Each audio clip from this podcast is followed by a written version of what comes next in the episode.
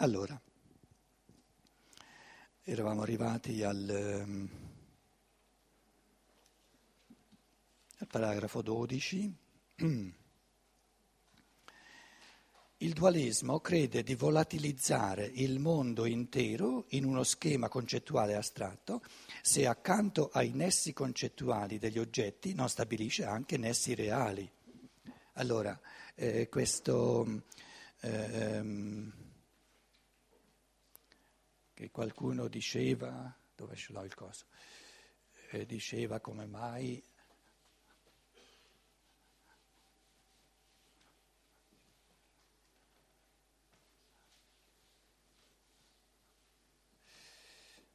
l'1, 2, 3, 4, il raddoppiamento del reale, il raddoppiamento del reale.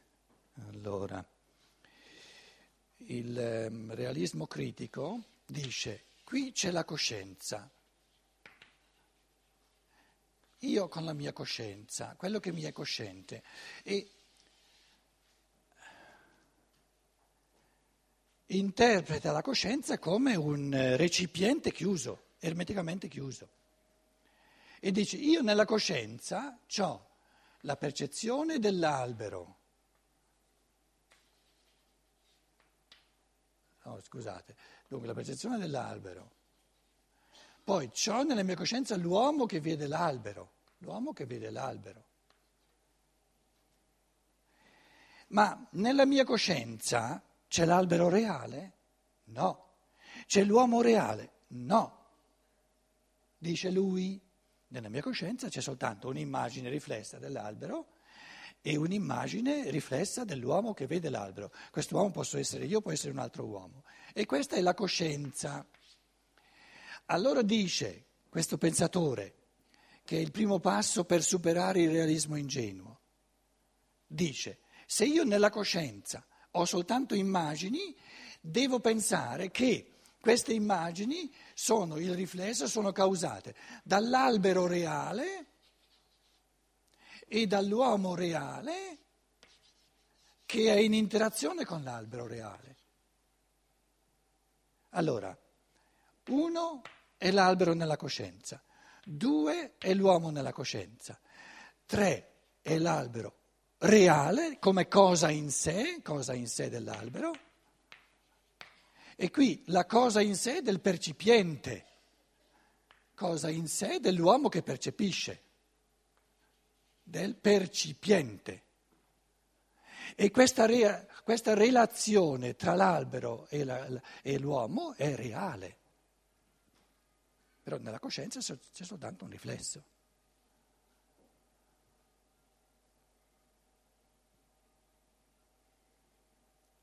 Ci siamo, Luciana?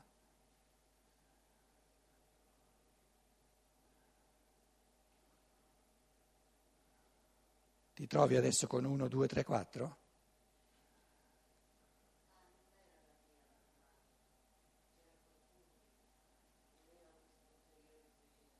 Va bene così? Chiedo.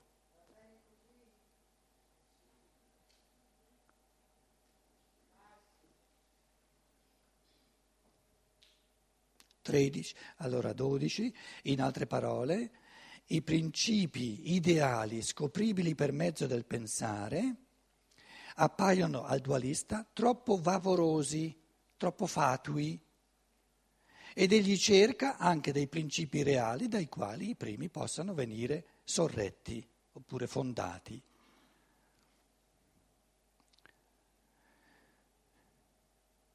Tredici guardiamo un po' più da vicino questi principi reali. L'uomo ingenuo, il realista primitivo, che poi è la persona normale, considera gli oggetti dell'esperienza esteriore come realtà.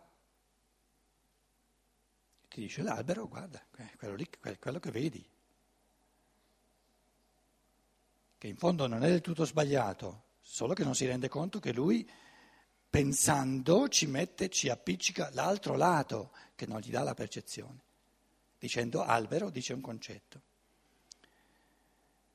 Il realista in primitivo considera gli oggetti dell'esperienza esteriore come realtà. Il fatto che egli possa afferrare, senso del tatto, queste cose con le sue mani, vederle, senso della vista, con i suoi occhi, gli vale come prova della loro realtà. Quindi vero è ciò che vedo, vero è ciò che sento, vero è ciò che tocco. Cosa, vi ripeto, che non è del tutto sbagliata, ma neanche del tutto giusta, perché disattende un elemento fondamentale.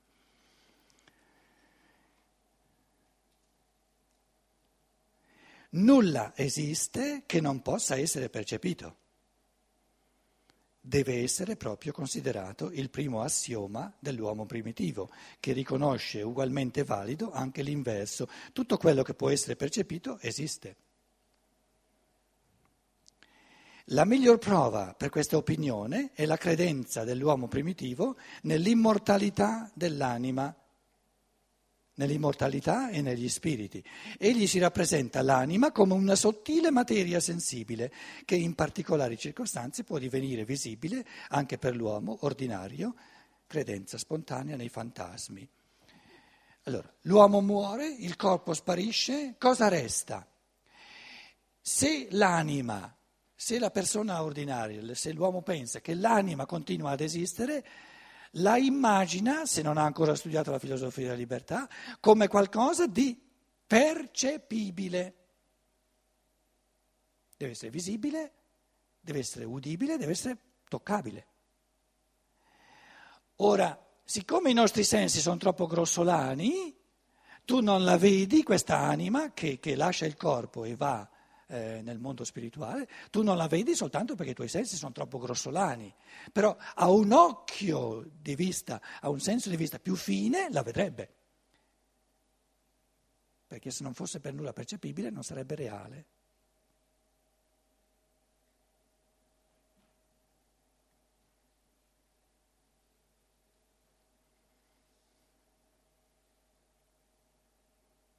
Ma è giusto. Perché se non c'è il lato di percezione non c'è la realtà. Adesso io vi chiedo, qual è la realtà percepibile all'organo di senso più fine, più sottile che possa esistere? Percepibile però.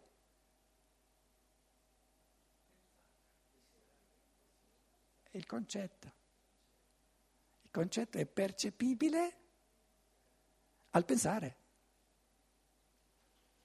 Solo che il pensare è un organo di senso così fine che percepisce il concetto. Però percezione perché un concetto, il concetto di Margherita, io non lo creo in assoluto, il mio pensare lo percepisce, perché è già stato creato dal Logos.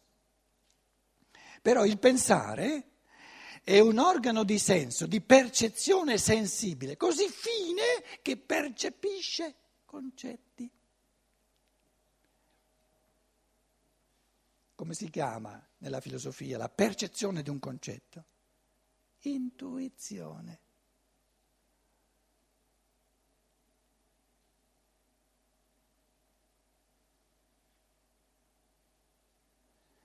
Quindi è giusto ciò che dice il realista ingenuo. Se tu mi vuoi, mi vuoi presentare una realtà, devi farmi vedere che è percepibile. Però noi gli diciamo, guarda che noi ti, ti, ti, veniamo con un organo di senso così sottile che percepisce lo spirituale puro, però lo percepisce.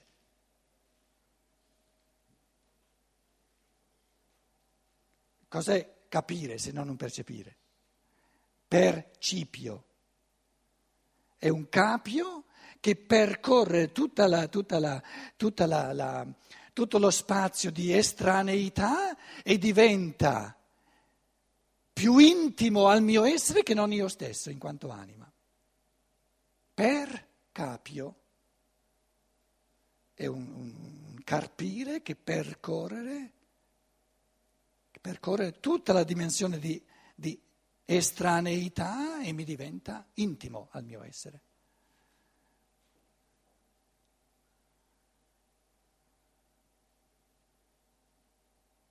teniamo presente però che la maggior parte degli esseri umani non ha il concetto di Margherita, ha una rappresentazione. Com'è? È la parola, sì, la parola.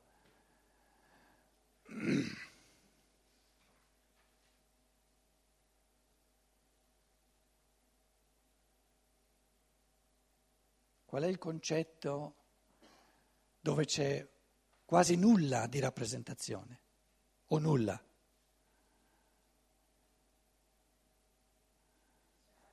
Il concetto di concetto.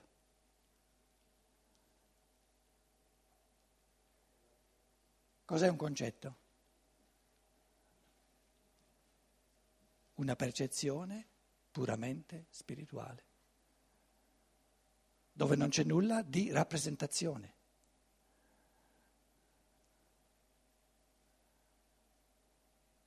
Concetto di concetto.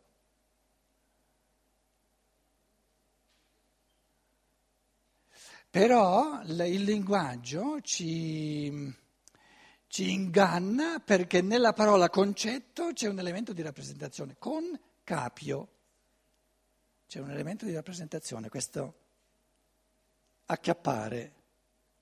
Però se noi tiriamo via questo elemento di rappresentazione che è nella parola, il concetto di concetto è pura intuizione.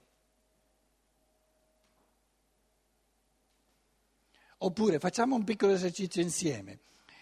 Provi qualcuno, uno, due o tre, a dirci il concetto di intuizione. Cos'è un'intuizione?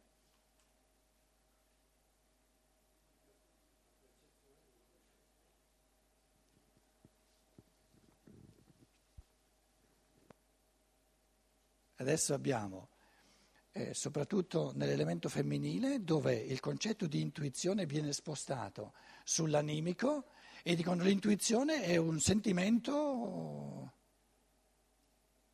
originario e lo pongono nella sfera del sentimento, anziché nella sfera del pensiero. Cos'è un'intuizione?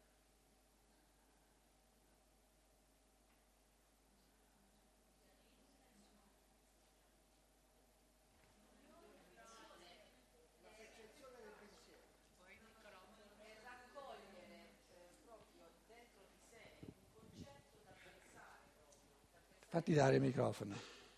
Attenti quante rappresentazioni saltano fuori nelle sue parole. Raccogliere addirittura, poi accogliere. per me è questo, l'intuizione eh, attraverso il pensare comunque sul pensare, eh, sempre collegato al, al, all'unicità che c'è con le, l'entità spirituale, con Logos, è accogliere in sé eh, come verità ehm, il pensare proprio con il pensare divino, cioè sì. un collegamento proprio dell'io, dell'uomo ordinario con l'uomo... Accogliere in sé, no? Qui, qui c'è il pensatoio, è il tuo pensatoio.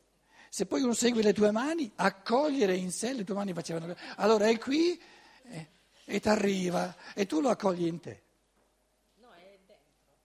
Cioè, ah, è dentro attraverso adesso. il pensare. Allora che c'entra accogliere in sé sia dentro? Eh, è un, un, usare male le parole, probabilmente. Esatto, siamo abituati a usare categorie spaziali esatto. e temporali. E il puro spirituale esula da ciò che è spazio, da ciò che è tempo.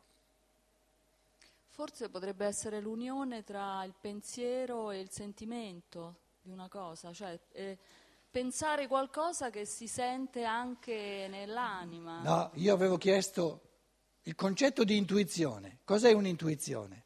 Eh, io pensavo questo. Cosa? Ripeti? Cioè, è, ehm, è, un pensiero, è pensare a qualcosa e sentire contemporaneamente un sentimento per questa cosa, contemporaneamente le due cose. Ve l'avevo detto che l'elemento femminile riferisce l'intuizione al sentimento. No, anche col pensiero però, insieme. Per me è insieme, è unita la cosa. No, nell'intuizione il sentimento viene dopo che ce l'hai avuta, la gioia, o... ma non fa parte del crearla. Potrebbe essere Una creazione pura, sì, però lei intende come creazione anche di cuore crea. Perciò. Potrebbe essere una illuminazione. Ma che vuol dire illuminazione? Dove sei? Alza la mano. Che vuol dire illuminazione? Ti, fo- ti folgora da di fuori? Se qui attingi una lampadina, gli illumini la testa. Ma illumina qualcosa che ho dentro e che non vedo.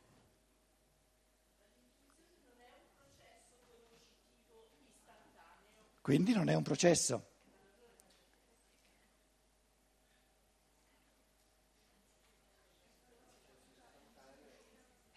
Però ci sei vicina, eh? lo, lo noti che ci sei vicina. È difficile esprimerlo nel linguaggio perché il linguaggio si esprime parola per parola, invece l'intuizione arriva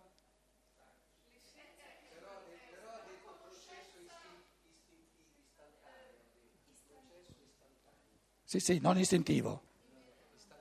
Sì. Ma è una percezione di cui non abbiamo...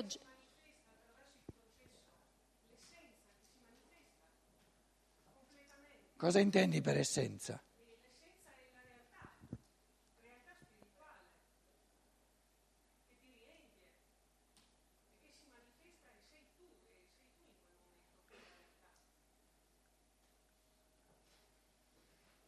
Dicevo, una percezione di cui non abbiamo già la rappresentazione, quindi è un lampo praticamente.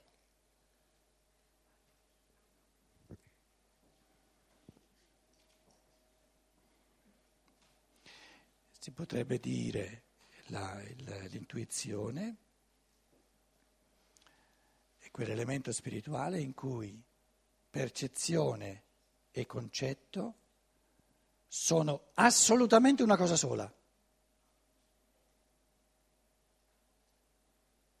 La percezione è il concetto e il concetto è la percezione. Quella è l'intuizione. Nell'intuizione ciò che percepisco è il concetto e il concetto è ciò che percepisco.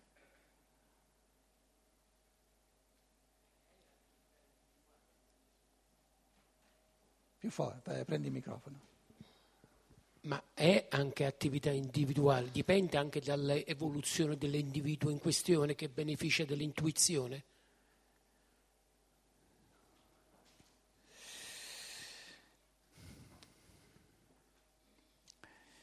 Eh, la domanda che fai è più complessa, ci sposta via dal, dal concetto di intuizione. Eh, lo spirito umano, pensante, diventa intuitivo sempre di più in base all'evoluzione. Lo spirito divino è intuitivo per natura. Quindi il senso di, dell'evoluzione dello spirito umano è di diventare sempre più intuitivo. Quindi l'intuitività attuale di uno spirito umano, più o meno accentuata, è il risultato della sua evoluzione in quanto spirito pensante. E adesso facendo questo esercizio si vedono le differenze, no? senza eh, voler dire, far torto a nessuno. Si vede la differenza tra una persona che afferra diciamo, il concetto di intuizione maggiormente dal lato della percezione e chi invece tenderebbe ad andare maggiormente dal lato del non percepibile. Però il non percepibile e anche quello non realtà. E allora lo sostituisce col sentimento. Perché la realtà della, della, dell'intuizione è l'unità assoluta di percezione e concetto. Percezione è concetto e concetto è percezione.